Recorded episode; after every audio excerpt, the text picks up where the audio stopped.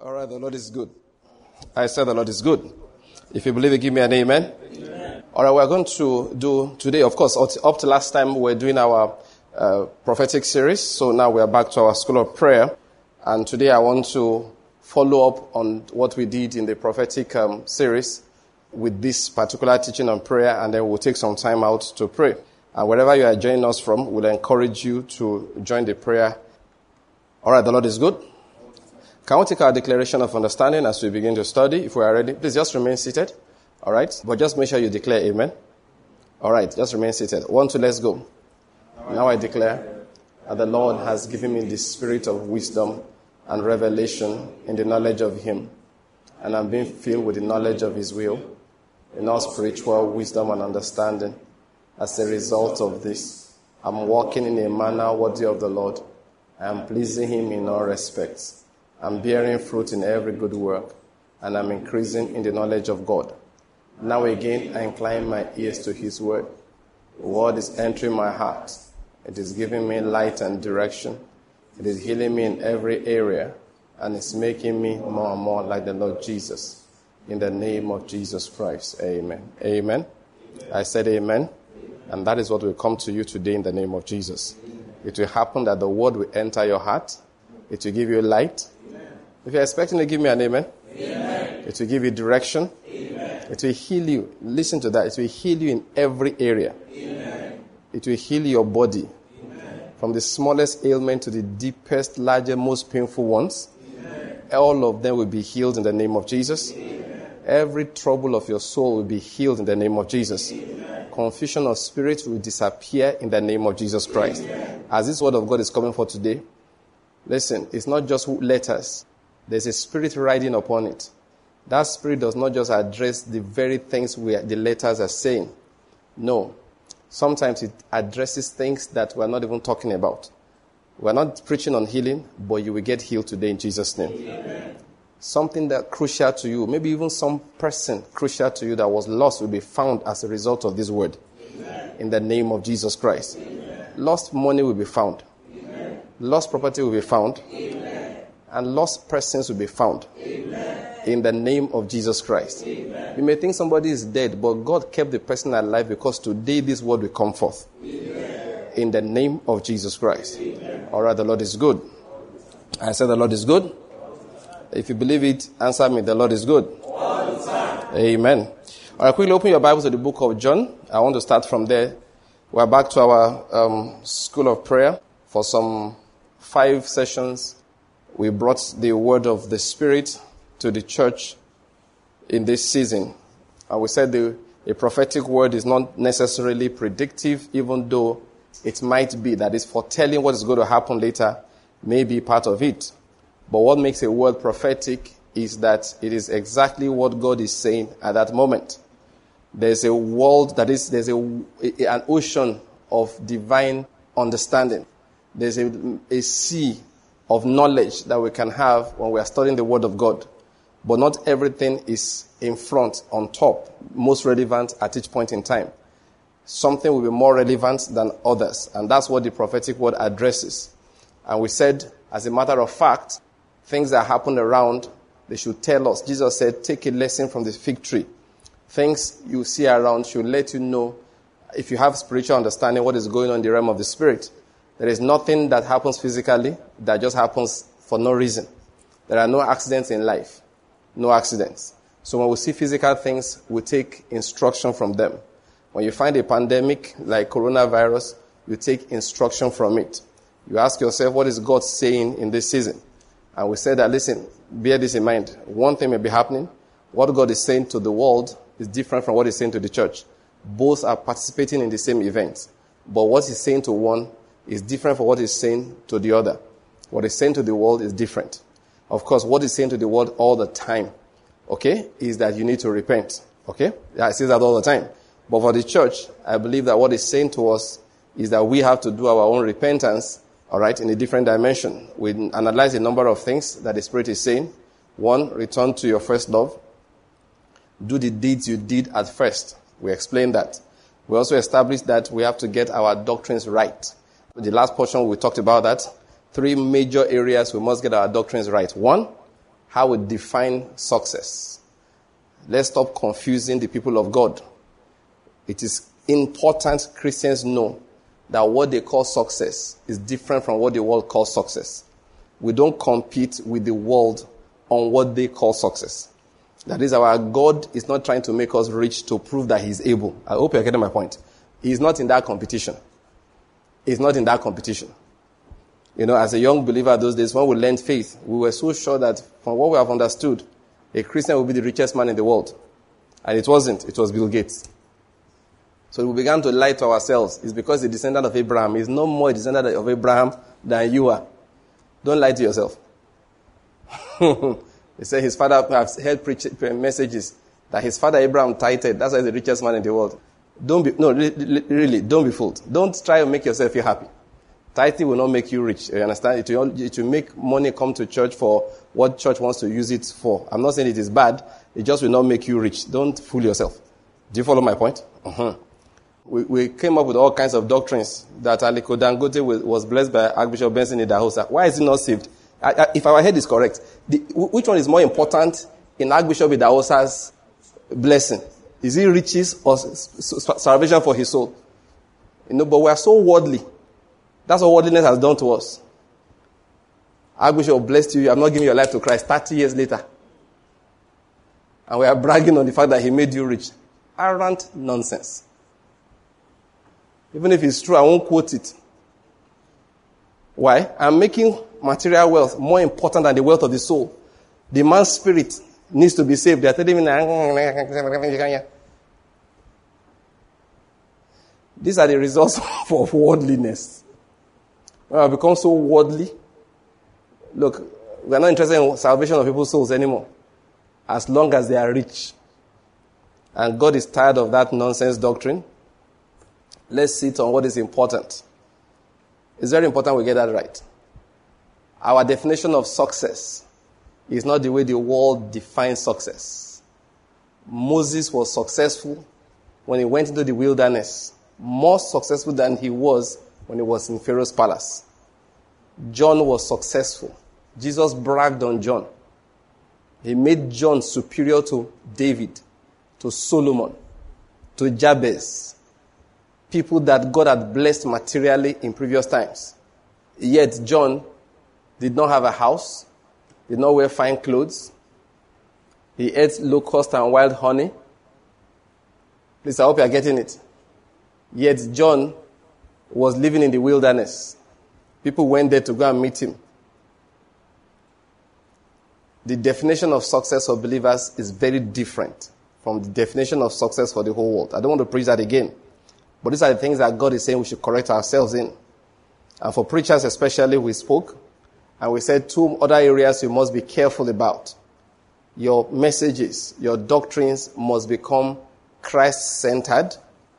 And number two, no, three, one, remember, redefine success accurately. Number two, your doctrine must be Christ centered. Let me quickly drop this onto. I didn't say it last time. It must not be Jew centered. Did you hear what I said? It must not be Jew centered. Because these days, Christians have gone mental. Preachers, everything. I was watching one video, somebody sent to me, I told my wife, I enjoyed this video. The only problem I'm having now is that this fellow wants to carry this into Judaism. God speaks to this man, so and so days, which is the first day of the Jewish calendar. You think God cares? He had this experience, the first day of the Jewish Passover. You think God still listens to that nonsense? What Paul said, don't give attention to. You think he gives attention to it? You see, you know, you just, little by little, they throw it in for you. They throw it in for you. A man was coming to Enugu. They say, descendant of the 12, 12 tribes of Israel. I said, how can only you descend, for 12, descend from 12 tribes? Everybody's making it like, so let's go and see a Jew preach. Paul was a Jew. Yet he said, I count it as what? Dung. Then you see modern day Christians. They have collected sheet and wrapped it in wrapping paper, spray perfume all over it, and they are serving it to the church. I'm sorry I use that expression. That was what Paul said. That dung you see is just us modern translators trying to appear nice. What Paul said was a bad word, vulgar word. Messages are no longer Christ centered. Confused people go to, to, to, to Israel to go and be baptized? You see Christians using title like Jerusalem eh, Pilgrim. I keep on saying, go to Udi. You are more blessed. If you go to where Christ, that's what matters. You have messages. God said, listen, make your messages Christ centered, not prosperity centered, not even healing centered, not centered on any other thing apart from Christ. Lift Jesus up. Don't lift any other thing up. Don't lift principles up. Lift the person, lift the person, lift the person of Christ Jesus up. That's the gospel. The third one is Christians. That is, we preachers must remind Christians, and everybody, let's go together in it. We must be heaven minded. You must be heaven minded. We must all be heaven minded once more. We should become people like Paul. He will say things like, to depart and be with the Lord is far better. But if I stay around, it will mean more productive labor for your sake. I'll meet the Lord later. You need me now. So let me stay around. That is, if you told Paul, listen, don't worry, Timothy, Titus, you know all those guys, they will do the work as effectively as you. The man will have closed his eyes and died. So what am I doing here? Heaven to him was so real. You see heaven more if you focus less on the earth. If every day you are watching the stock market because you are looking for investment for your future, if every day you are looking for houses for sale at half the price so you can multiply your income, if that's what you are doing every day, heaven will be dim to you. It will be dim. It will be dim. It will be dim. Let me tell you one of the ways you focus on heaven. Read the Word of God. Study scriptures. Follow what Jesus said about it carefully. In my father's house, there are many dwelling places. I'm going to prepare a place for you. Let's even assume that you only live there for a thousand years. Is that not better than the house you're struggling to build on the earth and live there for 50 years? The problem in many times that we don't believe, really. I see the way Christians behave. All of us. I'm not pointing fingers at you. It's us. It's clear we don't believe enough. And that's one prayer I pray for myself. Every day I'm watching things that show that I don't believe. So I can correct those things. Please let's bear those things in mind. We must be heaven minded. I said it, let me say it again. Your reward is not on this earth. You are not going to blow on this earth. Stop waiting for a blow. God will supply all your needs according to his riches in glory. What I'm trying to say is that stop working like if I labor for some time, I will now blow. Forget the bloating. Because if you indeed blow, your life has become more complicated. Because what God expects from a blown man, I hope, that, I hope those who are listening to this in another generation will understand what we're saying. In case you want to know what we call blow, what we call blow is that when we have become, I don't know, you know what I mean? When we don't blow. Mm-hmm. Let's leave it like that.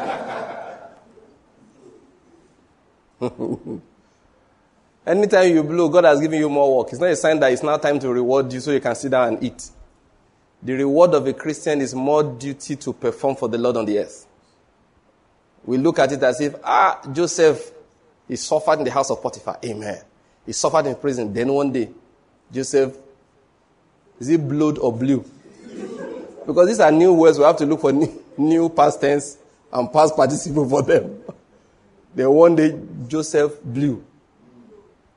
Oh, okay, Joseph blew. Okay, so, so this is a verb that doesn't change. You understand? Okay. Hmm. That's way we look at it. When God doesn't think so, that was not what happened to Joseph.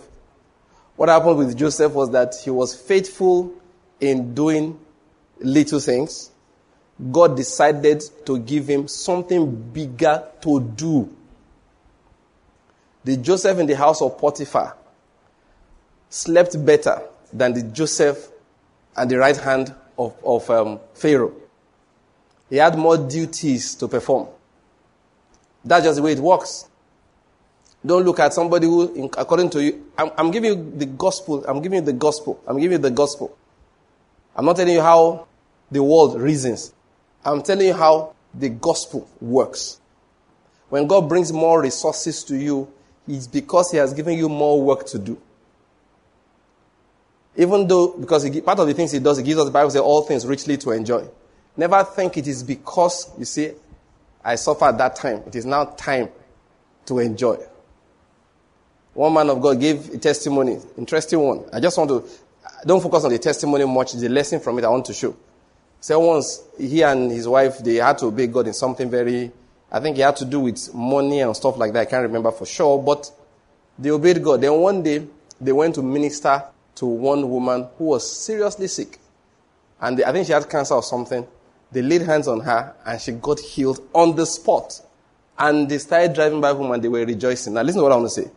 That the Spirit said to him, that's what he said, I wasn't there, that if they are not obeyed in the other one, he will not have been able to use them in this one. I don't know whether I get my point. What we call obedience, I gave a thousand, I got fifty thousand, right? That's what we call reward. But what was his reward? Because you were faithful in giving out money, now I can use you to do divine healing. Nothing for him. That is, he didn't, he said we are unprofitable servants. He didn't gain anything personally. But true believers learn to rejoice in what God can do through them. And we learn that from the Lord Jesus Christ. He went to the cross, he laid down his glory, went to the cross, suffered, all right, unto the point of death, the death on the cross. Then what did he gain from it? The Bible says he will see the result of the travail of his soul and he will be glad. That is, when he saw what that his life produced, he was glad. So never think that, ah, you know, I'm enjoying now because I suffered then. It doesn't work like that for Christians. You know where your reward is? In heaven. Why you on this earth? Why you in this tabernacle? Sometimes I heard that somebody has retired. I said, me? I'm not planning to retire. No, God helping me. I pray that God will keep, keep me strong and healthy. Yesterday, my wife and I were watching, it was yesterday, two days ago, watching a video, yeah, two, two nights ago. And we saw a woman preaching, vibrating for the Lord, shouting, you know, screaming and jumping. And I can't remember the jumping part, but she was really, really vibrating and preaching and ah, ah. They told, told the story of her life. That she had gone to funerals before and ended it, took the body out of the casket and gave them back alive. What nonsense. She had done things like that. Like the person came back to life. One I telling the story? She was 92. All that gyrating time we were seeing, talking, and people were shouting. She was 92. That's the kind of testimony I'm looking for. Why? That's the only reason to be on the earth.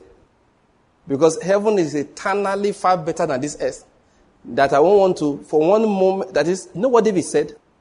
A day, how did it go again? In your courts is better than, is it how many thousands? But you get what I'm going to say. So he said, I'd rather be a gatekeeper. Oh, you know what he was trying to say? Listen. If you tell somebody, listen, look, you'll go to heaven tomorrow. Today, let's take you on a beautiful ride in the best car to the airport, and then we'll fly you on the Gulfstream G550, only you to the Bahamas. And then from there, no, no, we'll land you in the Bahamas, then we'll cruise from there to Hawaii. And then, okay, just give us one week. Then you know you're going to be in heaven eternally. Those who have seen heaven say, this is a waste of my time. I don't know whether you're getting my point. That this one is what? A waste of my time. It's like telling me chop gravel so then you, because I'm going to be chopping bread for a long time. Why would I eat the gravel? I hope you're getting my point. That's okay, just eat this uncooked corn. Because you have plenty of sweet, well cooked corn after. Say, why should I eat it? The earlier I get to the cooked corn, the better. Say, on sweet one is good. Say, bros, I've chopped the sweet one. The cooked one is better. I'd rather have one million years of the good side than have 999 days of the good side with one day to test whether your own is good. I don't know whether you're getting my point. That's how heaven is. Heaven has an interesting phenomenon about it. I know because I've read the scriptures and I've heard testimonies. It even, listen to what I'm saying. When you get in there, it wipes away the memories of the difficult times on the earth. Because what makes things painful is memories. There are people who say that I don't go near dogs. Why? A dog beat me when I was a child. When you get to heaven, you will love even the lion, if you could find one. Because it wipes away the memory of pain, wipes away the memory of trouble. You won't remember a thing as being painful. You can't shed a tear in his presence not out of discipline. It's because everything just vanishes. So what am I saying? Let's learn to be heaven minded. You know, we, we, we preach a very bad doctrine. It's very, very bad. Thank God I've not preached in a very long time. If I preach it before, I, I repent. Of don't worry. Do it now. God will reward you tomorrow. And when I say, when we say that, what we mean is that, how much do you have? 5,000. Give 3,000 naira. Tomorrow God will make it 3 million and then can I enjoy? I don't preach that nonsense anymore. What did I call it? Nonsense. And I mean I'm not joking. This is what I preach now. Bros, give. Giving is good. That's, what, that's where it ends. What will I get for it? Is money your own? That's how I preach my own gospel now. You want to give? Give. Bring it. Let's use it for a good thing. Will God bless you as a result? That is his problem, not mine. Whether you give it or not, if you have faith, you can ask him to supply your needs. What, you see, the giving is not the reason why he supplying your needs. The greatest need you had, spiritual darkness, lostness, you were lost. What did you give for him to supply it? He gave you the son freely. So to give house rent is not, I mean, it's cheaper for him. I hope you're getting my point. So he doesn't need that your seed to give you house rent. He gives you house rent because he said he would. He promised that I would do it. So it is wrong doctrine, wrong teaching to tell people give so that God can give you money for this. No. I believe I'm preaching what is right. I tell people give if you want to give. Give because you have learned that giving is good. Give because you are a blessing. You say it all the time. Abraham's blessings are mine. God bless Abraham so he will be a blessing. Claim that by faith. It's not when you have blown, you now start giving. No, you start from this small area where you are. Find a way to give. There are different ways to give. And don't say I'm giving it now so that tomorrow. Because after two years of doing it, the God that I know normally won't answer you. You now start getting discouraged. So for everything we have given. Some people you tell them to come to church, that's why they don't come. You know, it's so terrible. If you see the impression, and listen, and we'll, we'll pray about it. A lot of times the world cracks jokes. All right? Now I told you, I'm in a class chat group. My, uh, I'm in a chat group with my former classmates in university. Okay? And these are these are big men. I mean, they are big men and women. I mean, think about it. We graduated in '91. That will be 30 years next year. So they are big men and women. There are all kinds of things. You know, occupying big positions. You find former commissioners, professors all over the place. People working in different parts of the world. So, but there's a kind of joke they crack on. They, they call me pastor there. So one guy keeps on throwing jabs. Anything I talk, he says, "If I say tithes today was not good." if I say something that disagrees with him, you know, there, there was something I said the other day. Another one said that I think they should open church because this one, the pastor is talking like this. If I say tithe don't go down, but this way I'm going about the whole gist. They keep on joking about that. Do you know why? A lot of them, they may be joking with me. A lot of them believe I'm different. Quite a number of them believe that. But generally, they believe that church is just business. As far as they are concerned, the whole church thing is business. Many of them don't see anything wrong with it. They just feel that's how, that's your own trade. Now, this is where I'm going. Part of the reasons why we behave like that, uh, why they think like that, we are at fault. That's why I just laugh. Anytime they say that, all I do is laugh. I don't argue with anybody. If we believers want to talk, I know what I'll say. When they are not believers talking, talking, I just joke.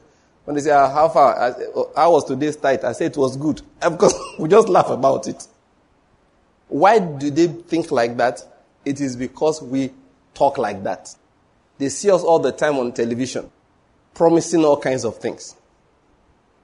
One day, one brother forwarded something to me that when this coronavirus thing started, one pastor was preaching that make sure your tithe and your offerings get to church even if you can't go there. So the brother was angry that in the face of everything, this is what you are preaching. Don't stop sending that tithe in. Don't stop sending the offering in. So unbelievers look at it and they start laughing at us. And then they should, actually. But we don't realize that they should. We think they don't understand. Because we keep on telling them that's how we get blessed. By giving. And God has given them enough both understanding and ignorance to know it's not true. So we keep on saying it. They've made up their minds. We're not seeking anybody's good, but our own good. Believe me, if they saw us preaching sacrifice, the life of sacrifice, they wouldn't talk like that. They, they wouldn't talk like that. I think it's a bad doctrine for us to keep preaching to believers that they need to do this so they can get something. That spirit is totally wrong. The spirit is wrong. Does God bless your good works? Of course He does. Does He give back to you things that you have given? Yes, He does. But He forbids you for looking out for them. He forbids you. That is his own portion. How he rewards you is his business. That's not my main message. I'm just trying to review some things that we have said. But remember this. I just feel like dropping this one. It is not true that when you give money, God will give you money. People carry that doctrine to an extent that they start, they, you see them, they want to go to church. They will go and change the money to US dollars. Because as they give God, who does not think, that's how he will give back to them. Because if I wanted to give you 10,000 naira, me too, I can change it to $10. You think I don't know how to change? You think because you gave in dollars, I must multiply it like that? Eh, I will multiply it. You come, still come back to what it was supposed to be. What I mean is that, okay, share now multiplication, what they do? No trouble. You had, you wanted to give your church 36,000 naira, right? You change it to $100, no problem. And I plan to multiply it to, let's say, $1,000. No problem. I also take my 360,000 naira, time to give it to you. I also go and change it to what? $1,000. I'll give it to you, then you go back and convert it. It's the same thing. Don't be fooled. You think if I wanted to give you a million naira, I'll not give you a million dollars? What do we think we are up there? People who don't think? We can't do simple calculations? God does not reward material giving. He rewards the spirit behind it. What did I say? He rewards what? The spirit. If you give money, he is not compelled to give you money back. He looks at what you are giving, which is a spiritual substance, and read through your Bible. He said, He that honors me, I will do what? I will honor. Blessed are the merciful, for they shall what? Obtain mercy. If you see that, is, these are spiritual substances. That is what God, in quote, trades in. So if you give money because you want to collect, you have not given at all. You have not given because He can see the heart. You haven't given, in case nobody told you before, let me tell you again. You have not given at all. If you give because you want to collect, because He can see, He does not reward until He has assessed the motive. Until He has assessed the motive, He doesn't reward. The motive must be love for it to matter to Him. What is motive of love? I come to give an offering. I drop 10,000 naira so that I can collect a 100,000 naira from God later. God says, You have given to the flesh selfishly. It's for you. But if I give the same 10,000 naira because, ha, it's lockdown period. Thank God I have a regular salary. Some people don't have it. So the church said we need to shell some rice and stuff. So I want people to be able to eat so that they will not suffer during this period. That is what they call giving. Oh, I know our church, we broadcast the gospel, we print tracts, we distribute Bibles. Our missionaries go from school to school, village to village, and these things cost money. I want to be a part of that. Let it be that my resources, okay, is paying for the preaching of the gospel too. God takes that. That's an offering. And like I said the other time, when He wants to reward, the one He will reward you for most likely you will have forgotten. The one you can remember, he too has forgotten. That's the way it works. The one you, you wrote down that, honey, how much do you give that time? 200,000 And God will bring it. It will be a Bentley for you. that one was dead on arrival. It was dead on arrival. I will preach it. I think I have a commission from heaven to preach that one. So that you will not be discouraged when it doesn't come. Because, uh, Pastor Banky, you are removing people's faith. They need it removed because this is not faith, this is foolishness. We should remove it from their system. It's, it's, no, his faith works by what? Love. So if it wasn't working by love, it's not faith. Get it clear. Many people need to go and learn how to give. Why am I sitting on that one today? You need to go. You know, there was a time I said something, and I said, minute. A lot of Christians, God said, don't give for a while. You've given too much. There are some, he's saying, three months. It, at this. I don't want to see any offering. He said, Pastor Banky, why? Because I, need to remove self confidence. Your confidence in your good works was built over such a long period of time that I need to clean it. Now, anything you do, you are recording it mentally. Eat your tithes. It's your first seed, or what do you call that one at the beginning of the year, which has no meaning. What's that one? Yeah, first fruit, which is not, you know, it's not scriptural. The way we practice it, God never said it. What did I say? God never said it. How can your first salary be first fruit? So those who earn every week income is your first salary for the for the first week salary. It doesn't work like that. Just in case you want to know, if it were to work like that, that even if you wanted to obey that as a law for Christians, it's supposed to be the first expenditure each time you earn money. you hear what I said? It's supposed to be the what? The first expenditure each time. Each time you earn money. That is, if what you earn at the end of every month of doing business or any salary, everything is 50,000 naira. The concept of first fruits, the way it was for the, for the Jews, the law in Israel, if we have to adapt it here, it just means that you will take the first, before you pay EEDC, before you pay Mr. Landlord, before you save money in the bank, before you pay children's school fees, before you pay mama put, the person who sold you rice, before you pay anybody, first thing you do must be an offering. That's the concept in the Bible. How much? Any amount you care. Can be 100 naira, can be 50 bucks, can be a thousand, can be five. Anyone you like. It just has to be what? The first. That is a concept that if you want to obey the law, which you are not under compulsion to obey, but assuming you wanted to, I hope I'm clear. All right? But there are some people that God they don't even do that one at all. Three months, six months, why?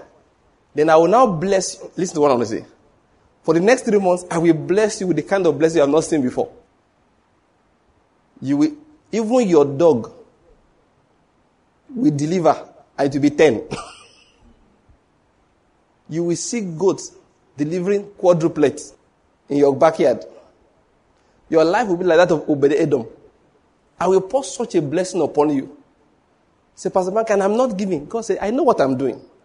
At the end of the three months, when I tell you bring an offering, your offering will be clean and pure. I hope you're getting my point. It will be an offering of what? Thanksgiving. You now realize that all the blessings in your life, didn't work for you. Too. Mary Kay Ash said the day she made the pledge in church, she thought it to be five thousand or ten thousand dollars. It turned out, she, know, the pledge was not a certain amount. It was anything the rest of you give, I will match it. So if you give ten thousand dollars, I will give another ten thousand. She did not realize it was a surprise to her. She did not realize that the people will end up giving a hundred and six thousand dollars, money she did not have. They tried to release her from the pledge. She wouldn't accept to be released because they knew that she didn't plan for it. So the elders had a meeting and called her. Our dear sister, you made a pledge yesterday. Yes. We've decided as a body, whatever we lose on the earth, is lose in heaven. And they were right. They said, we release you from that pledge as a church. And she said, I'm sorry. I refuse to be released. While she was still sitting down, they said, Where will I get, get $106,000? The same phone rang, and her son called and said, An investment she made some time ago started yielding. And that was the first report to her that I had shared in the first month. Now, listen to me, not of the investment. In what? The first month. There will be a second month. And in case you don't know, there are 12 months in the year. And we don't know how long it will last that your share in the first one month is over a hundred thousand dollars. Now that's not why I'm telling the story, it's her reaction. She said that she first she went to the bank, collected a loan, which she knew she would pay immediately back. That when she was taking the money to, because they were going to do a, a church for their young people, children's church, that when she was taking the money to the church, that she was trembling. That's why I'm telling the story. Is that trembling? It was a humble, that is, the humility that God passed into her life, that fear, the, the, you know what they call fear of God? Fear of God came upon her. She suddenly realized that this money is not my labor. That when she was giving the money, she did not think she deserved anything. She was just trembling that God, you are great. God, that is, she saw that because why did she make the pledge? She said that if people say they heard from God, that's my first time by the time I read the book, I only experienced. So when people say they hear from God, that's the only time I ever heard it. Because she was dressing up to go to church in the morning. She was in front of the mirror, applying makeup to her face. When suddenly she heard a voice strong inside her say, offer to double the money they, are, they, they will pledge today. She looked like, what? She just heard it, it was strong. Just, she just heard it. Offer to double the money they will pledge in church today. She didn't know where the thought came from. She was not used to this. Uh, you need to hear God. You need to hear God. You need to hear God. You know, people sometimes say that you need to let. The woman didn't learn. It didn't practice it. And when she got to church, she was supposed to make the appeal. She went left, went, right. After I went, she just stopped. Said, look, let me say the way it's been given to me. Anything you give today, I will double it. So when things now played out like that, she realized that I'm not doing God a favor when I give. No. And she titled that book, that chapter in the book, she said, You can't outgive God. That's what I mean. For some of us, God said, That's what I'm going to do for you. You, you, you have sown seed for how many years? It hasn't worked. Okay, good. Do without the seed. You know what, you know what uh, this man did? Elijah. He poured water everywhere. poured water, poured water, pour more water. They poured water on the sacrifice. Ah, sir, we're expecting fire on this. Pour water. Sometimes God does that to show his greatness. When God now finish, finishes blessing you, when you come back with offering, next time they say, Who will give a million naira? I say, Oh, God, I have two million. I don't have any of that, you know. But take the two million for the work you are describing. We thank God. What will you now eat? Don't worry about it. God will, that when you say God will bring food, you are not, this time around, you're not doing it because, hey, pastors, I'm giving that money. Hallelujah. My wife and I begin to you know, declare what, what we see. Ah, Pastor, we see, like one man said, as I'm giving this offering, I will soon give you the testimony. last one I gave, he gave me 10 hectares of land. I said, why do you lie to the people of God? I hear preachers preach sometimes. I pinch my wife. I said, the guy is lying. He's telling lies. How did we get there? Don't worry, I know what I was saying. I was just reviewing. Remember that? So those are the things that God said we should correct. So pastors, remember, update your doctrine. You can't keep teaching babyhood doctrines. Remember, Christ-centered messages. Remember, Christians must be heaven-minded. They should be. That's what I was trying to explain. Not earthly-minded. We're not doing things for what we get on this earth. God has promised He will supply all our needs. The Lord is good. I said the Lord is good. So based on all of these things, I want us to just do something today. Let's, I said you open somewhere, right? John chapter, that anywhere? John chapter 17. Now what I want to talk about today, I don't know how long um, I'll spend on it. I wasn't planning for it to be much longer than today anyway, but we may take it in two sessions because we are going to pray. I'll read from verse 1. The book of John, chapter 17. Jesus spoke these things, and lifting up his eyes to heaven, he said, Father, the hour has come. Please, as we go on, I'll repeat some things that the Lord said, and I want you to just bear those things in mind. Actually, what I'm bringing up from here is how to pray for the church. Let me quickly explain that. What we want to do is, let, sorry, can I take a break? And from the reading and I say what I'm trying to do. Faith comes by hearing, and hearing by the word of God. Whatever you, you, don't do by faith, you can't do effectively. Or you understand? So if you're going to pray effectively, it has to be by what? By faith. And how does faith come? By hearing, alright? That's how faith comes. So, what I want to do, just explain the scriptures concerning prayer again. Many things that God wants to do on the earth, in fact, any positive thing God wants to do on the earth, He requires, if it's a new thing especially, He requires people to pray. When God gives a prophetic word, when God declares, even if it's a predictive word that is like, I want to do this, I'm going to do this. I have found that over time. It doesn't mean that it will just happen automatically. Many times what he does is to prepare us for it by telling us about it. What it does is to let us know our part to play. And when we have that vision before us, we now start, listen to this, you now start praying with that thing in mind. So if God promises deliverance, he now raises a Daniel, and many of us are Daniels in that regard. He now raises a Daniel to discover that God had promised deliverance, that he said 70 years I will accomplish the dissolution of Jerusalem. So Daniel said that means we are supposed to go back. So he now began to pray. He confessed the sins of the people. What he was doing was to acknowledge the fact that God was just in bringing them into captivity. But that now the righteousness has been accomplished. The judgment has been accomplished. They need to return. And he began to pray. I hope you're getting my point. So when God gives a promise, what we do is when we find it out, it's not as if we are saying, God, oh, um, uh, how do I say it now? Like, we want to give him an idea of what to do. What we are just doing is that we are telling him that you say you will do this, do it now. Why is it like that? Because the heavens are the heavens of the, of the Lord. The earth he has given, let me add my own words now, into the authority of the sons of men. That is, we have authority on this earth. We need to learn to wield the authority. Let me quickly say that. We must learn it. Wielding authority that God has given you has techniques. Some things is not just words, some just simple words. Some is not just words, is actions, how you live. We have authority to bring plagues into the earth or to push plagues back. Now, what do I mean? There are different ways you bring plagues into the earth. You just start sinning anyhow. Start cursing God. Use your mouth anyhow. Walk in sin, iniquity. The plague will come. I hope I get my point. And it came because of your actions. So you had authority to bring it. But you can't get up and say, okay, drive it away. No. If you want it to go away, what do you do? You repent of your sins. You confess your sins. You acknowledge the justice of God. Very important.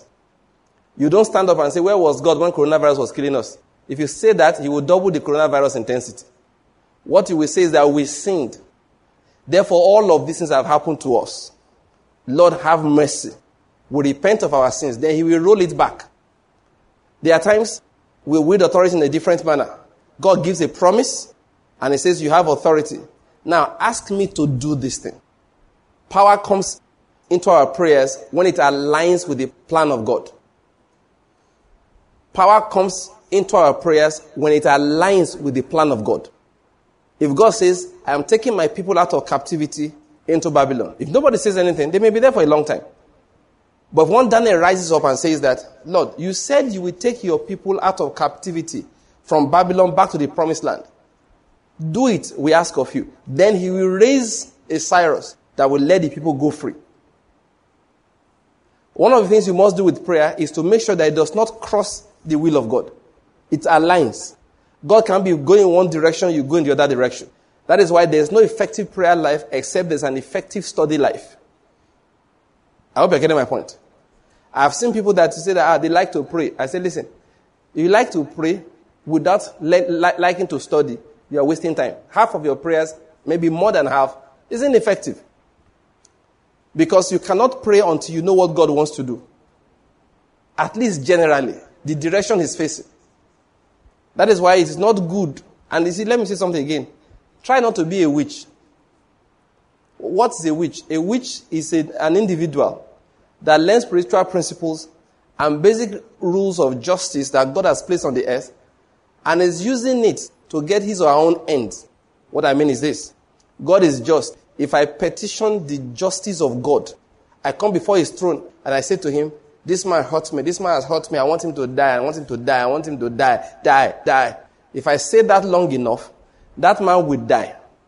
Why did he die? Three reasons. One, he sinned. Two, I became an accuser against him. Three, he did not have an intercessor protecting him. For those three reasons, the fellow will die.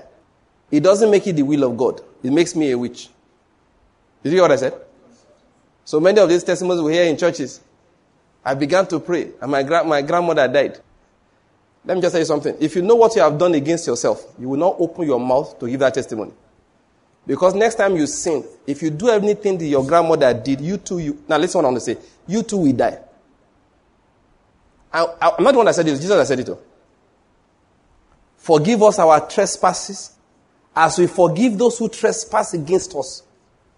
He said, if you do not forgive those who sin against you, neither will your, I'm not the one that said it. No, we pretend Jesus didn't say these things.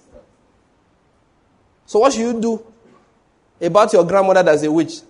That's not letting your husband prosper, according to you. Your husband is a very useless man, but you don't believe it. You think he's your grandmother. Let's leave it like that. Okay? If the man doesn't tell the truth, he lies a lot, and you say his grandmother. Okay, let's even assume so. Okay? Let's leave your husband for a moment. What you should do, you say to God, hmm, this is my grandmother. It's very wicked though. If she dies, dear Lord, she will go to hell. And what is all these things she's committing in, the, in a few years? for her to now die and suffer for eternity. No, please, forgive her. Let her have the knowledge of Christ Jesus. Now, listen to me. Two things you have done there. One, you have opened her up, assuming she's guilty, or you, you, we all know she's not guilty. We know now. It's, not, it's not that prophet that told you that she's guilty, but let's just assume. What you will have done is to help her move towards salvation, number one. Number two, you will have blessed your household. Let me tell you what happens to those. Listen, if you pray like that, I didn't want to say this, but I have to say it's the truth because some wicked people will hear this part now. They'll be using this part. If you pray like that, and she's indeed a wicked soul, your prayer cannot force an unrepentant wicked soul to repent. If she doesn't want to repent, it can't.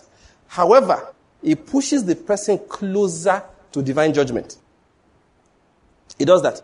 If you as if somebody is really wicked, wicked, and we pray for the fellow, and God says, "Listen, my children are praying. Let's save you." You say, "No, I will not be saved. He will keep. He will be heady." You now go and say, "I've answered your prayer." Ah, but sir, the guy is dead. He said, "The boy know the hear word." We tried every salvation on him. What else do you want me to do? That's the way it works. Because you see, there's a vengeance that God takes. You see it. David said it. Jeremiah said it. When he had prayed for people, then he discovered how they were plotting evil against him. Now, listen what I want to say. The spirit of vengeance now began to speak. He said, This is what will happen to such people. He said, Their wives will be widows, their children will be fatherless, their homes will be desolate. That's what God does to people that you are praying for, and they are actively plotting evil against you. So, how did I get there? I know what I was saying. Yes, prayer. So, what prayer does, what we are supposed to do with prayer, is to align with what God wants to do. Okay? So, when God gives a warning, all right, even if you speak and say this evil, in quotes, now will happen to these people because of their sins, as a prophet, you can still go back. Say, Lord, I have warned them. Can I just beg you for something? Don't kill them. That's what happened to Amos. Amos saw, he saw God preparing a plague. Ah, and he was the one preaching to the people. They said, Lord, no, no, no, no, no, no, no, no, no, no, no. They will not survive. God said, hey, you think so? He said, Lord, please. They will not survive. He said, they are so small. He said, they are so small. So God said, okay, leave it. I will not send the plague. He prepared fire. Ah, Amos said, ah, Lord, I know you are angry, but must you do it like this? God said, what are you saying? He said, they will not survive. They are too small. He kept on interceding so that God would, he, he couldn't stop the judgment. Just said, don't let me die in tents now. Ah, please now. Do you get what I'm going to say here? I was explaining to before that intercession does not stop divine judgment. It only suspends it. The only thing that stops divine judgment is repentance. The only thing that stops divine judgment is that people change their ways and they pray by themselves. But when you pray for them, you can push away the judgment. Because sometimes judgment comes so fast, the fellow doesn't even have time to change anymore. So he said, Lord, please, please. Can you hold back small? You remember that parable? Give me one more year. Let me dig around him. That's what happens. So, like Moses as an example, God said, I will destroy them. Moses said, No. What did God do? He left them. Do you know what happened? They all still died in the wilderness. On the spot, there was no destruction. But eventually, every single one of them, 20 years and above, they still perished in the wilderness. The only bad side is that they now took Moses with them. Moses too died. You know that? So let's bear that in mind. That's the principle. So what do we do? Like God said, if I want to do something, I will have, uh, for science sake, I won't bother opening to it, but you can read it. I think Ezekiel chapter 36. He said, this is what I will have the children of Israel ask me for. I will increase their men like a flock. That is, this is what I want to do so they can ask for it. That's the principle of intercession. Let me tell you something eh? If you have believed God, I had this experience. If you have believed God for something, maybe concerning your wife, your children, your business, and all of that, you know what I've noticed? Sometimes you go the opposite way. What I mean is this. You have believed that, ah, God, oh, this, uh, this my uh, industry, my business will prosper. It will employ 20 people, 50 people. Within the next 10 years, Lord, uh, we should be a blessing to at least a thousand. Then you are employing 20 and you are feeling very happy. Yeah, yeah, yeah, yeah. Then coronavirus now comes. you say just for three months. Ah, eight months later, business has gone down so badly. You are now employing, you've laid off 12. You have eight left. And when you look at the projections, it looks like next year, you are going down to employing only five. See, you know what I found out? God heard it the first time. You know what you do? You go back to the place of prayer. I say, God, no. This is not what I asked for. This is not the promise I understood. Don't think that, ah, he didn't answer, so let's leave it. No. You go back to the place of prayer. No, Lord, this is not what we asked for. This is not what we understood. We begin to declare again. Lord, you will cause prosperity to flow towards us like a river, and the wealth of the nations like an overflowing stream. We've been blessed to be a blessing. In the midst of everything, you continue praying like that. You know what happened? Yeah, it will go down for a while. Suddenly it will shoot back up. And, you know, the initial trajectory it will shoot higher than that. That if you thought you would do a thousand in 10 years, God can make you do 2,000 in 8 years. The point I'm making is that prayer is used to energize that which God is doing. Because this is how life is. Now, let me say this quickly. We'll read our portion, right? Life is always wearing down our faith. That's the job of life around. It's always wearing down faith. When you finish believing God for divine protection, then you will hear, bus accident in Anambra kills five, injures 15. You know, I think newspapers, they, they, those guys must go to the Church of Satan. I, I think they go to Church of Satan. I, you know, senior pastor, CNN, Calamity News Network. Oh yeah, those guys are the deacons in the Church of Satan, I think. You just, you know, they just, you just open your newspaper. 856 health workers test positive for coronavirus. I just saw that yesterday. You know what I do? I just open the next page. I'm not reading. Me? Mama, why are you scaring my mother? Are you, what are you trying to do? I'll be praying that my mother wouldn't read the newspaper, my mother-in-law. Because you now start calling you, you used to go to work. Why would I go to Now, they will not tell you that not one of them died. They will not tell you that none is in hospital. They just tested positive. How would they, news, sell the newspaper if they don't tell you that the whole world is coming to an end? Whether you like it or not, your faith is going down. When you read that on a daily basis, faith is going down. Faith is going down. Next thing you, will, you open the newspaper again, you hear that dollar did this one, did this one, and naira crashed against the dollar. Then one analyst will now say Nigeria will not survive economically beyond 2021. For a lot of people, don't read the newspapers. Don't. Let people like me read it for you. you know why? God has helped me at reached a level. It doesn't worry me. If I want your headline is bad, I just I don't have your time. I know what I'm looking for. I go, go, I know the things I'm looking for. If you want to paint bleak stories of doom and gloom coming, I don't read. Now, what am I talking about it? Faith, that's, that's what wears down faith. Every day your faith is being worn out. I'm telling you, things are just grinding up bit by bit. And that's one reason why after a while, what your life is being sustained by faith, don't forget that. After a while, faith starts going down. Because it's going down, things around you start shaking. Listen, if you start falling sick often, it's not coronavirus. I've told you, none of you, none of you will get sick from coronavirus. Say amen. amen. I have prayed for you that you will not fall sick from coronavirus. What if you start falling sick little by little here and there? Don't think it's coronavirus. Just know I've not been going to church. I don't know whether I get my point. You know, because of lockdown, you spend all your lockdown time on movie magic. Because there's lockdown, you went and paid for DSTV because he said lockdown now, we have to watch something. Now DSTV they watch. Why? There's lockdown. So in the morning you watch CNN. After CNN, you watch what, is that Saturday network? MSNBC. Then after that you move to African Magic, and they show you what witches can do. When you're done with African Magic, you watch a lot of immorality on maybe action movie. When you finish by night, you start that morning with 100 units of faith. You don't realize that it has dropped to 85.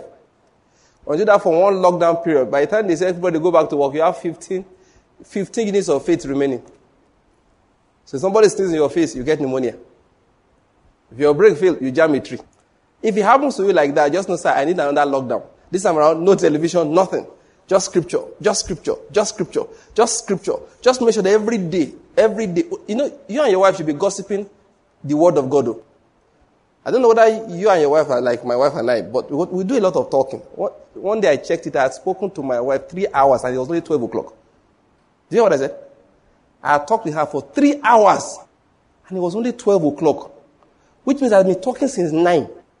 And when my wife and I are talking, I do 70, 75% of the talk, she does 25%. Normally you expect that the women talk more. Not in my household.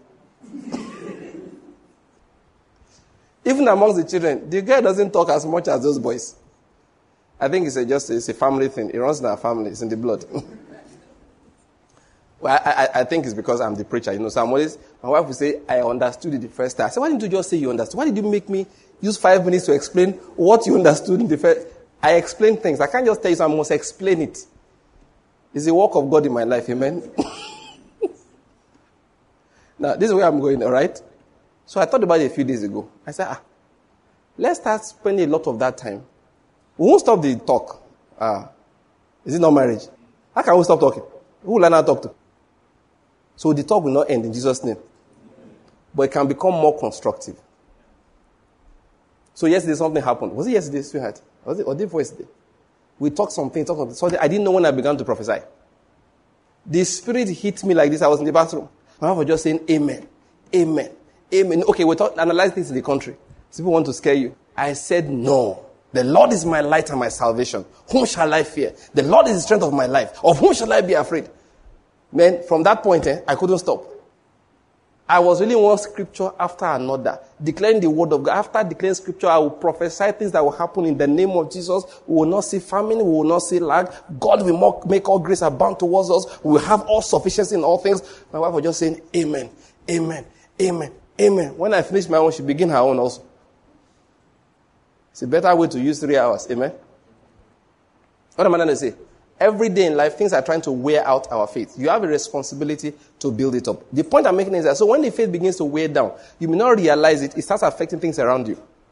You start falling, you know, today now, ah, uh, where is so and so person? He's down. Why? He has malaria. You get cured of malaria. After blowing 2,500 naira on artemisinin uh, related drugs. After that, he now say your nose is blocked. Another one week. Then after you record on one week later, three weeks later, you say, we don't know what you ate oh. to, you're having running stomach. You self check out in one month. From blocked nose to fever to running stomach. I don't care what you ate, something is wrong with you. You should go back home and tell yourself, Lord, something is happening. You, you, you drove out in one week, you have jammed somebody three times. One at Otigba roundabout, one at your, your own gate. You brush your own car against your own gate that you have been driving through for the last three years. Someone will say, Who is doing this to me? Nobody. You are doing it to yourself. In that your faith went down, you were not careful to wake it up. I hope you're getting my point here. I want you to explain something. So God requires our cooperation when He wants to do many things in life. He requires our cooperation. Even if He says this is negative, is about to happen, one of the ways He reveals things to us is one, prepare for it, or sometimes it doesn't have to happen. Pray about it. We took some five weeks talking about, that's uh, five meetings, giving the prophetic word to the church.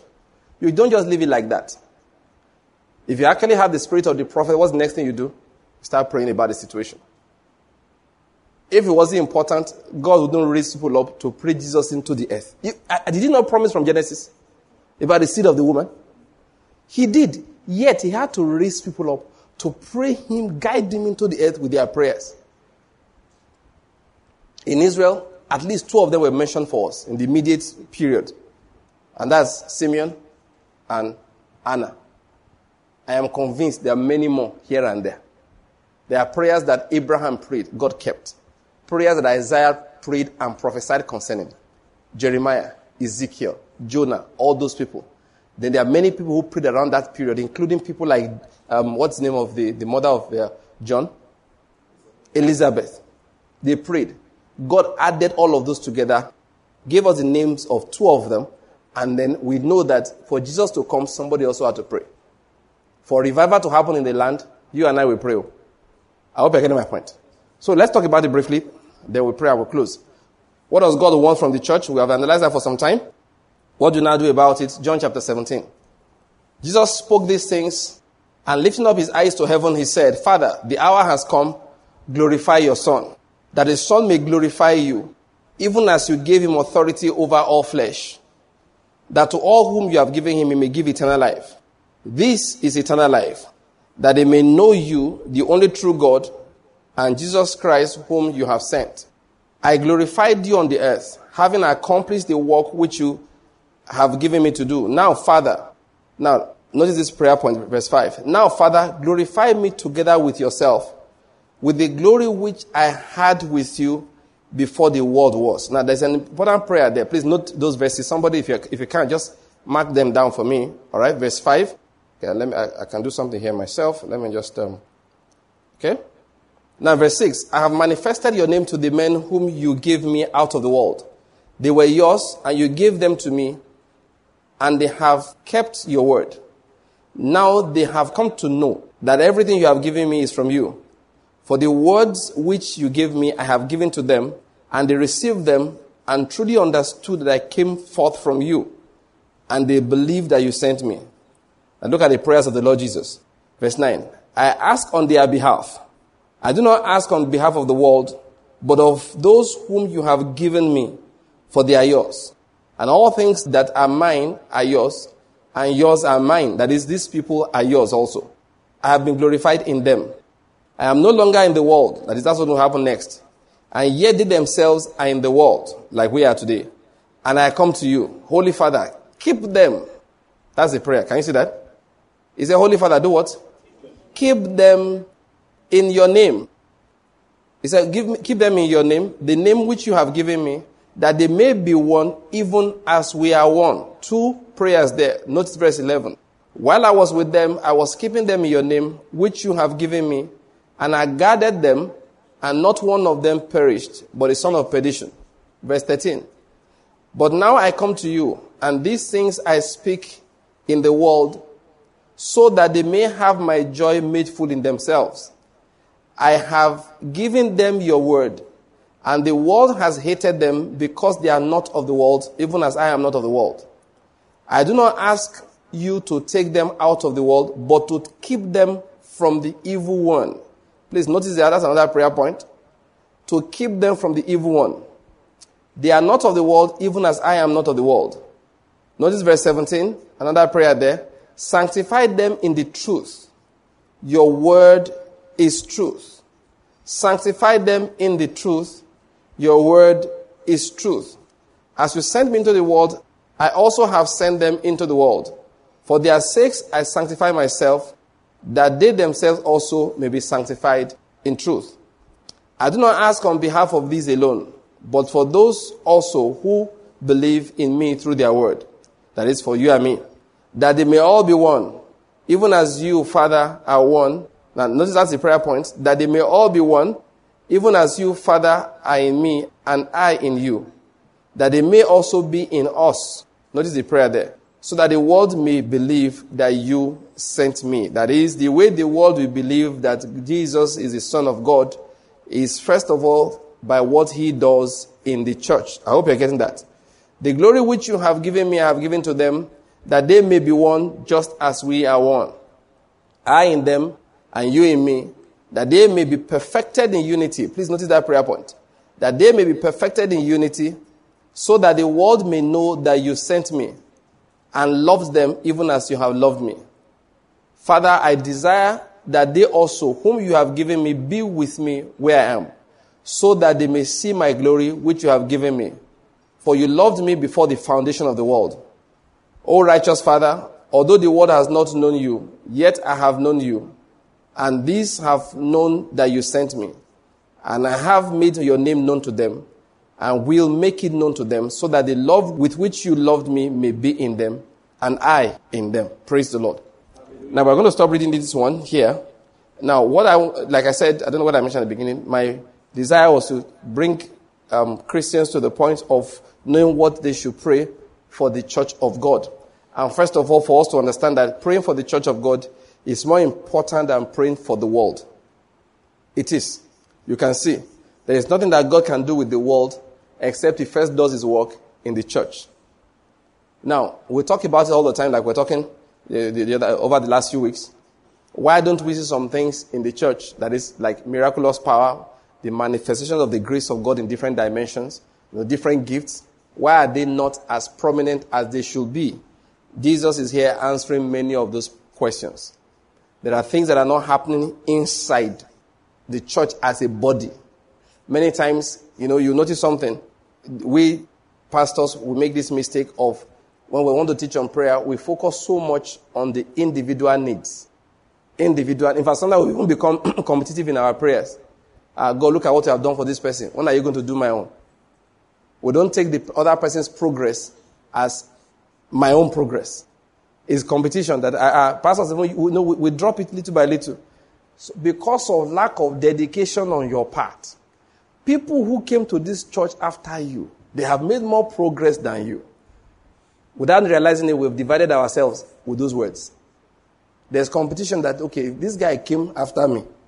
What is he doing that I have not done that God is blessing him more than he has blessed me? I don't see his progress as my own progress. Now, what am I going to say here? You see, when the Lord Jesus was going to start praying for the church, one thing he did, he emphasized again and again is that they may be one as I and the Father are one. Another prayer he prayed, he said, Sanctify them with your truth. Thy word is truth. If you look at it, those are basically the two things he prayed about. He was add things like keep them from the evil one. What I want to emphasize, emphasize is that you see, it was always a them, them, them. He wanted them to be seen as one, and he prayed for them that they will be sustained in oneness. He prayed for the church that they will not. And when he talked about keeping them from the evil one, what the evil one will do is to try and separate them. Is try and separate them, break them into little pieces. Please, I hope you're getting what I'm trying to explain here. Now, so whatever God wants to do on the earth, He first has to fix His body first. And it says, before I can do it, now because of time, I am going to stop reading this one here. I wanted to go to the, I wanted to start with the prayer of the Lord Jesus Christ, and then we'll look at the prayers that Peter prayed, uh, Paul prayed, Peter prayed, even James. We add all those things together. Let me quickly say this. There's no point reinventing the wheel. What I mean is this. To pray for the church is not hard. Just open your Bible, start from the prayers of the Lord Jesus Christ, go to the prayers of Paul, the prayers of James, John, Peter, uh, Jude, add them together. Listen, I believe in praying in, in the spirit, praying in other tongues, praying with groanings and all of that. That is very good. But even without doing that, you can have effective prayer. Just gather these things and begin to pray them for the church. Let me say this to you before I step down. That is important in this season. What did I say? That is important in this season. We have preached for some days and said, This is what God is saying to the people of God. I don't joke anymore. I mean, I, when I say I, I wasn't joking before, what I mean is that I take those things very, very seriously. For example, now I'm, I realize I have to preach more truth harder than before because without it, listen, nobody's going anywhere. Now you say, Pastor Banky, only you. That's how I treat it too. Do I think I'm the one that will preach to the whole world? Yes. I thought you would laugh. Yes, thank you for laughing. That's okay. Why are you thinking so? I'll tell you. Because I have preached to people, don't assume somebody else will do it. Pretend as if you are the only one. I don't know whether you're getting my point. Now, I'm only saying that in the matter of seriousness, not, not of self importance. It's not from the angle of self importance. It's from the angle of what? Seriousness. Today I was listening, I got one message, all right? Okay, you know I listen to Sadhu Selvaraj once in a while, you know? I got a message that he preached, all right, from um, when he came to Nigeria, and he described the purpose of Nigeria. He said, and listen to this, I'm not finished, I just listened to a few minutes of it before, because I just got it. He said that, I, I, I will listen to the rest. And the message was not even complete. I was looking for the beginning part, because he was counting. But the counting, I, the message I got started from number seven. And the man started from one, two, three. So that's number seven. I said, where is one and two, and where is three? Where is four? But the little bit I heard, he said that the purpose for which God created Nigeria that the church needs to rediscover that purpose and start pursuing it. Eh, what is the purpose? He said it is to spread the word of God to the whole of Africa and then to the rest of the world. He said that's why this country was created. When he said it, I sat up like, bros, say that again. he said this was why this country was created. And he said, listen, there are signs of it already. He says some of the biggest ministers in the world today came from Nigeria. Understand? And he described it. But what he was trying to emphasize is that the church needs to rediscover that. And listen to this and focus on it. And he said something. I said, This is so true. He said, stop building all these your big, big cathedrals and building your ministries. And do, do you get my point? That you are not doing your work. You are so concerned with building at home when you have been sent to go abroad. Let me say this. You go to United States, Nigerians we should be the number one largest group of black people in that country. Am I right or am I wrong? Immigrants, at least. Of course, we have to be. one quarter of black people on this earth are Nigerians. You know that? Yeah, one quarter of all black people on this earth are Nigerians. Is it one quarter or even more? But we are quite, quite plenty in number. Are you getting me? We really are. Sometimes we travel, we go here and there for different reasons. But I think it is that we can travel is a sign. Somebody say amen. amen. Yes. But why is where we misuse it. We travel because I have a strong feeling in my, my, uh, my heart now as I'm saying this that if the church of God had focused on its job, we still would have traveled as much as we are traveling now, but for different reasons. I don't know whether you're getting my point. Now the focus is that man, man, man get to hustle. Thank you. Man get to hustle, you know. But that will be the focus will be man. This place has been taken. Pastor Banky is preaching all over this place. Look at this. Let's go and preach somewhere else. Are you getting my point? So somebody will uproot himself. You hear that one young man and his wife got up and traveled to Botswana. Before it will be, what are they looking for? Where is job? He said, no. They found one area where the gospel is hardly preached. So they have gone there. The man went with technical aid corps. That's Nigerian this thing. Okay? And then he's planning to establish there. His wife will start a business. I, I saw that they already planning to order books. They are starting a small church, but their focus is not even that church. It's from there. They want to be training young people and all of that. Then when you get there and see the village, the town that he moved to, it's not as fine as Enugu where he left. But it doesn't shock you. Why? The focus this time around is what? Missions. It's not hustle. When you hear of such things, sometimes the hustle may be in a place where the currency is very strong. It may be in a place where currency is not very strong. If you think the guy is not doing well, from here we'll now start gathering money and helping him. Sometimes we say, ah, what materials do you need? We'll be sending ministry materials. Before you know what's happening, he has influenced thousands, he and his wife, thousands of people in that area. His children will become citizens of that country. Then to be said that these are children of missionaries. But they didn't come there with mission, mission. They came there to take a regular job. We will see travel. We will now start hearing that some of our brethren moved to Europe and they're in prison. Why? They preached against some things those people. I was a good persecution for the gospel's sake. We'll not be here praying for them, not waiting for them, saying, never send me Europe. I hope you're getting my point here. No, I, I heard Sadhu say that, and I was so, just a few minutes, I don't have time to listen to the whole thing. Just a few minutes, I heard him say that. I said, this is exactly what we are saying. This is exactly what we are saying. I was so blessed by it. That God created this country. And as I'm saying this, these are prayer points I'm giving you. That we will pray. Let's begin to pray.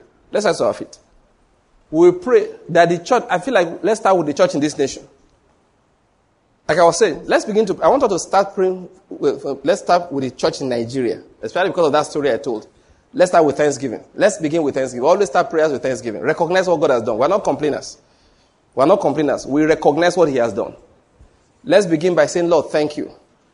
Thank you for giving us light. Thank you for blessing your people with understanding. Thank you for taking us out of darkness and bringing us into light. Thank you for the understanding that you feed us with every day. Thank you for Jesus died for our sins and you let us know about it. You informed us about it and you caused us to believe. I want us to pray wherever you are. Begin to pray by giving the Lord thanks. Let's thank Him for we have eternal life. In Him we have eternal life. Let us thank the Lord because in Him we have eternal life. In Christ Jesus we have eternal life. Give him thanks because he chose us from, the, from before the foundation of this world. In Christ Jesus, he chose us. And he proposed us for a brilliant destiny. I want us to specifically give thanks for the church in Nigeria. The Bible makes it clear that God set the boundaries of the nations, of the peoples of this earth, according to the number of the Israel of God.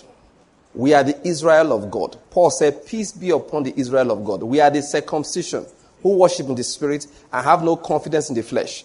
That is our confidence, our claim to being the people of God is not according to earthly or um, physical circumcision, but about circumcision of the heart which you have in Christ Jesus. Now he says that God has drawn the boundaries according to the number of the people of God. So let's thank God for this nation, for the boundaries he drew around it. I want you to mention at least 10 states. We'll mention different ones Nigeria has 36 states and the FCT. But mention at least 10 states because many of us are angry. Some people are still angry till tomorrow, so their prayers for the country is not, is not effective because they're angry that Nigeria is joined. But we will give thanks because the Lord drew the boundaries according to the number of the Israel of God. He wanted to utter the word, the church in Nigeria. So thank God for the country. Apart from the church, now just thank God for the nation. Mention at least 10 states in this country. We are in one. Thank God for Enugu State. because God joined it with Plateau State. Thank God for uh, Benue State because God joined it with Borno State. Let's thank God for Sokoto because the Lord joined it with Lagos. We thank God for Lagos that has been joined with Imo. We thank God for uh, River State that God joined with Imo and joined also with um, Adamawa State. We thank God for uh, Taraba State next to it that the Lord joined with Katsina.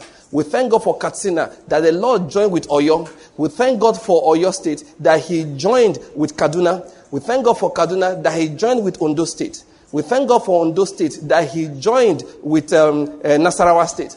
We thank God for Nasarawa that He's joined with Abia State. We thank God that He joined all these states together. Let's thank the Lord for it. Let's thank the Lord for it. I want you to thank God. It's so important we give God thanks for that. Why did he do this? So he can utter one phrase, the church in Nigeria. It became a noun, a word, description, the name of a people. The church in Nigeria.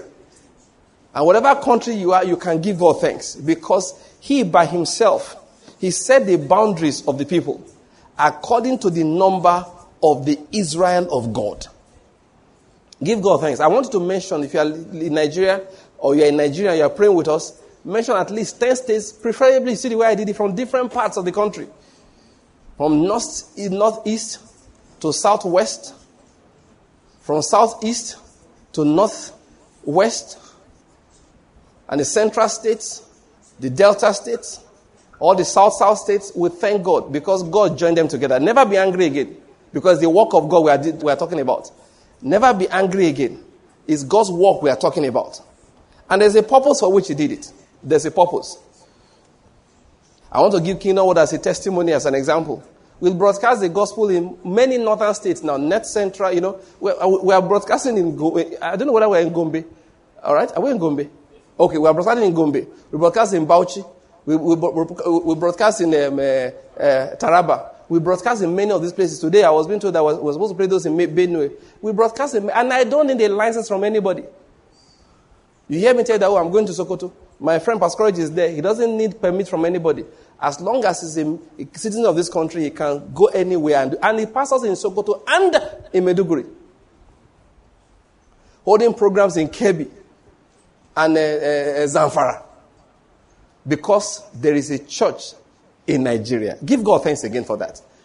We're, we're raised up for the sake of God's truth. We're raised up for the sake of God's truth. We're raised up. God raised this nation up for the sake of his truth. Let us thank God for that. Please don't believe those lies people tell you. Nigeria was founded in the bottom of the Atlantic. Well, if that was where God had his meeting, that's his own decision. But don't give me an impression that it's occultic powers that did that. They don't have that power. God is the one that sets the boundaries of the nations. Let's give all thanks. Let us give the Lord thanks. Let us give the Lord thanks.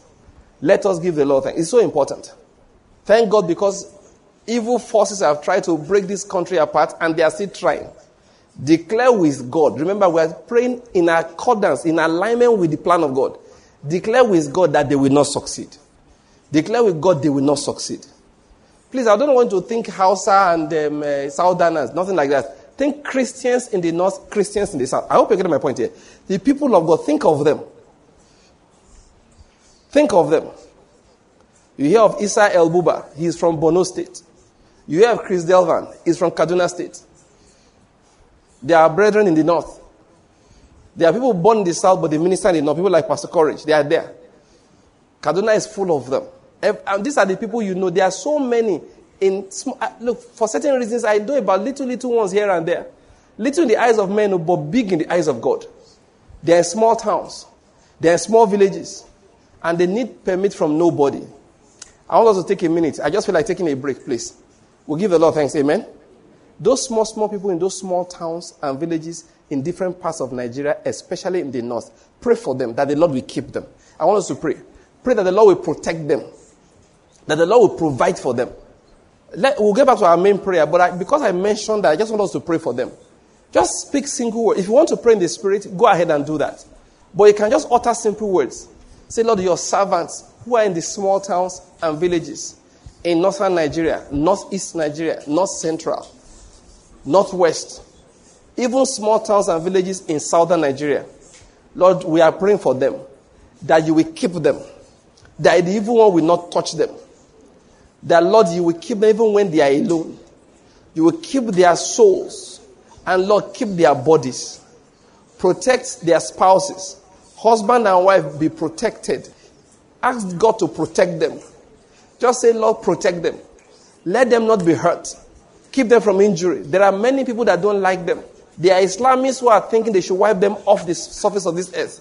Say, let, let those counsels not stand. Quote the word of God for them. Say, Lord, this is the heritage of the servants of God. No weapon that is fashioned against them will prosper. Every mouth that rises against them in judgment will be condemned. We condemn every mouth that rises against them in judgment. We shut them up by the power of the blood of Jesus. We plead the blood of Jesus over their lives, over their shortcomings. We know they may not have done everything right. We say, Lord, forgive their sins. We know they may not have done everything right. But we say, Lord, forgive their sins. Don't let the voice of the accuser stand strong against them in your presence. But Lord, by the power of the shed blood of Jesus, forgive their sins. And Lord, keep them physically, keep them materially. Don't let them go in hunger. In the name of Jesus, bless their children, bless their ministries.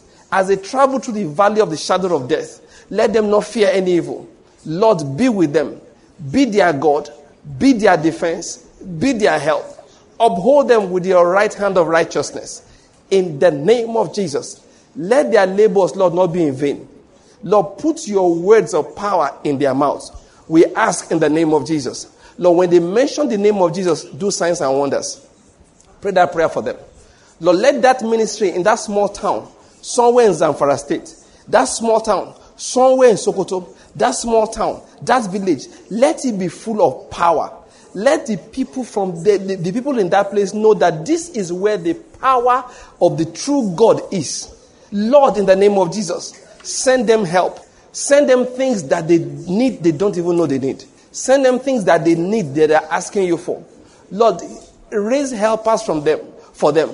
Raise helpers. Lord, raise helpers. Lord, raise helpers. In the name of Jesus. Bless your people. Bless your servants. Quote that scripture again for them. This is the heritage of the servants of God. No weapon that is formed against them will prosper. That's what Isaiah said. He says, the heritage of the servants of God, and their righteousness is of me. That is not because they have done everything right, but because I forgive their sins. Ah, pray for those people. Pray for them. That anytime they feel alone, the angels of God will surround them with God's presence that the angels will wear human body and appear to them and encourage them.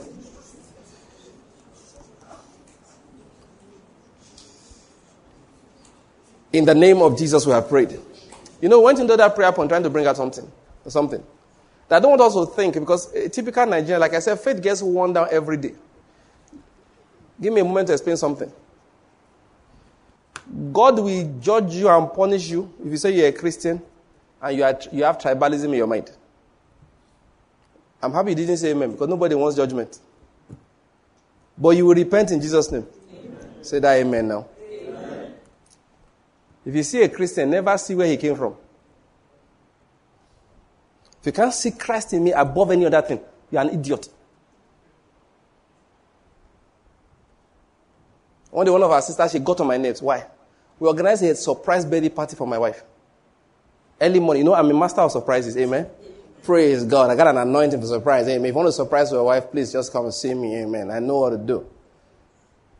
Anyway, that morning, Sha, I got that. I just sent messages around to a lot of Kingdom Word people and some of our friends. That's my wife's birthday. Let's surprise her. So before she woke up, well, before she came out of the bedroom, brethren were downstairs already. We had quickly made some arrangements. You know, refreshments came from outside, not from the house. So she never saw me do every, anything. So, and I encourage people to please bring her a small gift, no matter what, how little it is, so that she woke up that morning. It was, it was, you know, you get my point. By 7 a.m., you know, oh, don't share. So when I posted the pictures, and one of our sisters said something, like, ah, the people were just saying like, how did you pull this off early morning? You know, because people are still had to go to work. Quickly we did it, and then people started dispersing. Like, how did you manage this early morning? Somebody now said that, ah, you don't know Pastor Banky.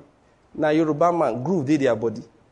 if you see offense in my soul, let me say something to you. Until I met my wife, I didn't used to do parties.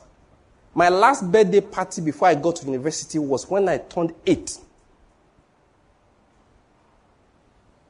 I don't do parties.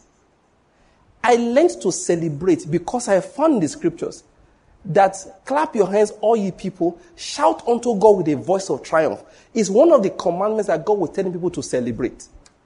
If you see, God, people, God has people to celebrate victory. When I saw it, I was angry. I learned to celebrate from scriptures. So I fired back. I said, Sorry, my sister. I am a Christian. That's my tribe. That's my tribe. I was privileged to go to University of Benin. God surrounded me with people from everywhere. And he, even after we have dispersed here and there, he held it today. I got married. My, my, my best man is from Uma here. I've been to his village. You know, my wife, the only person she has ever, she ever has ever reported me to that my husband did me bad is from Imo State. Uh, I hope you're getting my point. And you know, I don't look at them any other way that they are my brethren. Americans talk about racism. Tell my wife, there's no racism in America if, you, if it's not there in the church. It's the church that's the cause of racism. Is the cause. Is the, is, is the church. Is the church. Is the church. If the church can end it, the world will follow. I see America following suit within 50 years. They will wipe out the memory of it. A man was made a, general overseer of an assembly. He said, Now the voice of the Igbo man will be heard. I said, May God demote you. If I was there, I will pray they will demote you within a week. Let them call it tribalism, I don't care. A church that is spread all over the country, and you want to come and give us the voice of an Igbo man, are you a fool? Huh. That when I heard it, I said, My God. It's lucky I wasn't there. That one, I will take it home. I said, Father God, you must, you must remove this man. You must remove this man. Because people like you that cause unnecessary divisions. You step into the place, you start making people suspicious of your appointments, of your decisions. And somebody will give a recording and say, Look at what he said now when he was appointed. Let me tell you, you don't belong to your so called village, you belong to Christ. You don't owe your village anything, you owe Christ everything. Anywhere he says to you, go, you go.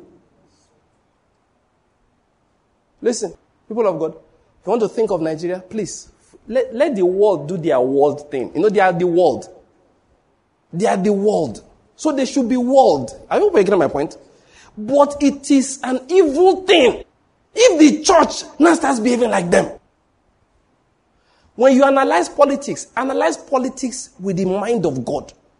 Buhari appoint somebody into power. You know, some people, my, I told my classmates, called me APC pastor. One day I sat down, I told them, I did not vote for APC. In case you do not know. And I had my reasons. I didn't vote for them. But once God found it in his wisdom to put this man in power, the day of inauguration, he collected my loyalty 100%. When he was, you all witnesses, when he was sick here, we prayed for him every time. We prayed for him every time. And one brother sent me the prophetic word that they had the vision and they saw arrows being fired at the man from the back. And it was coming from a building, and the building was a church. And some began to cut the arrow, cut, know, cut the ropes, cut the arrows, pull them out. And they were Christians also. And when they had removed all the arrows, God looked at them and blessed them. You, do I like him? What does it matter? He is God's anointed man for the hour. I have a friend in the United States. He said, Banky, he said, I decided to support Donald Trump. I said, why? He said, I know he doesn't wish me well. He's a Nigerian. Whether it's right or wrong, that's not what we're discussing. He said, why are you supporting? He said, because I have found out that God has chosen him for now. God nonsense. We have to, when I speak some strong words, my wife gets a bit, you know, edgy. But sweetheart, I have to. You have to wake Christians up. When you see tribalism amongst Christians, you just be ashamed. A man, supposed preacher, went to a building and said, Why are people spending this money in a, in a ministry that does not belong to our brother? How can a ministry, is it TB Joshua or, or, or what, or David Elijah we're talking about here? We are talking a real preacher, but it's not our brother. So why are you spending money in his ministry? As if the man is planning to carry the building to his village. Listen, when you want to think Nigeria now, from now on, I give you the commandment of God. Don't think about it geopolitically. No, no, no, no, no, no. Buhari appointed Gambari. Why did not appoint um, maybe one uh, Chukwuemeka? I don't know. And they say the man is from Ilorin. Don't mind them, he's not from Ilorin. He's a Fulani in Ilorin. That that Agboola name is deceptive. You know, when you see analyze, I say, Father. Then they started forwarding some negative things written about the man. So they, some people started forwarding positive one, clash of, you know, opinions. And we'll be forwarding it, forwarding it. Hey, look at the kind of person he is. I said, do you know, do, how, how are you sure he did not take somebody's wife? Uh, what I mean is that maybe that bro wanted to marry one woman. And these guys are unbelievers. So maybe they are chasing the same girl when they were in missions.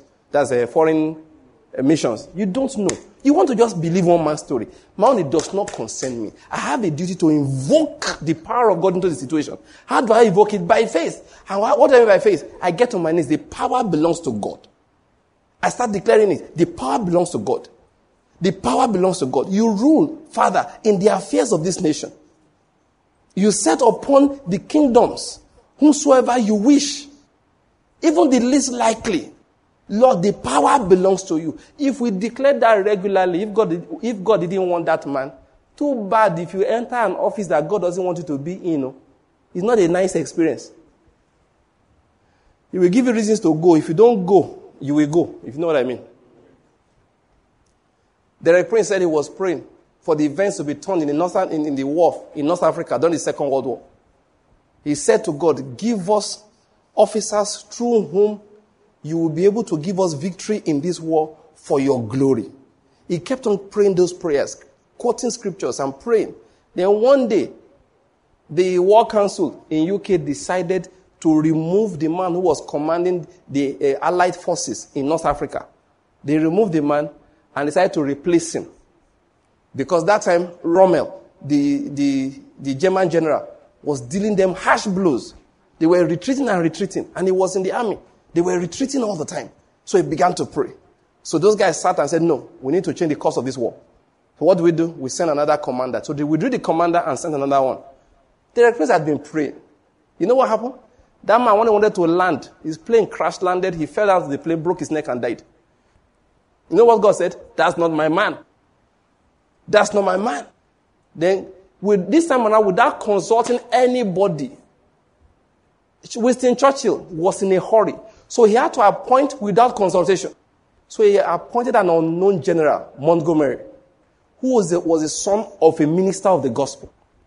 That man came, according to the reference, he shook the whole place upside down, disciplined the officers, reintroduced discipline, and before they go to battle, he prays. When they were going for the decisive battle, battle of Al Alamein, he said the man gathered the soldiers and they began to pray. I, I forgot how I said the prayer. God, the man of war, give us victory in this battle for your own glory. The man gathered the soldiers to pray because they, before they launched their assault against the Germans. I directed his father he was listening to radio one day and he heard the reporter give the account of what happened. He, and God, the Holy Spirit said to him, That's the answer to your prayer. Why did I tell the story? God wanted Montgomery, the Council of War, first appointed another general. He tried to land, he died. That's how we invoke faith into every situation. Don't be analyzing politics like an ignoramus. With the spiritual understanding you have, no, you can't. When Buhari won the, the, election, I gave thanks. I didn't vote for him, but I gave thanks. And I began to pray for him that the will of God will be done by his hands. That's what I owe him. If he doesn't do, want to do the will of God, God knows how to remove people. I remember when General Sani Abacha was in power, when they were came for meeting, people began to insult him. I was angry with one brother who was talking. I said, Will you stop that? I was given the opportunity to preach after. I said to Chris, I said, Listen, you don't insult your head of state. It's against the word of God. You don't have to agree with him. I said, if God is tired of him, you remove him. I said this first of May, thereabout. When did the man die? A few weeks later, he was gone. I didn't kill him. I didn't intend for him to die. I was just explaining to people do your part. Let it be you can say, no, there's some things I say once in a while I'm praying. I say, Lord, there are things I don't want, my, I, I want to be able to say, God, this one, I didn't join them. This one, I didn't join them. Small things. It can be traffic light. Anytime I see traffic light turn red, I stop there. Say, no, no, let us be among the people that introduce what? Order. I will stay there. Everybody go, feel, move, move, move. I'm not moving. Leave me here. It's prayer. You think I'm just, it's, it's not traffic light, I'm praying. My, my standing, my stopping is prayer. There are things to just refuse and say, no, I won't join. God is my witness. Me, insult the head of state. It has not come from my mouth since the days of Babangida. In case you don't know, I'm talking about for over 30 years, I have not insulted one Nigerian head of state. In over 30 years. If I have nothing to say, I say nothing. So only appointed people from the northeast. Mm-hmm. If I abuse him, will he not appoint from the south? Uh, what they call? What's, my local government is Enugu North, Abi. Will he not come to Enugu North to appoint? He won't. He won't even know I'm insulting him. I'll just be offending God. So I do something. I do what? Zip my mouth. My message, however, is that when you want to think of Nigeria, please don't think of all these things.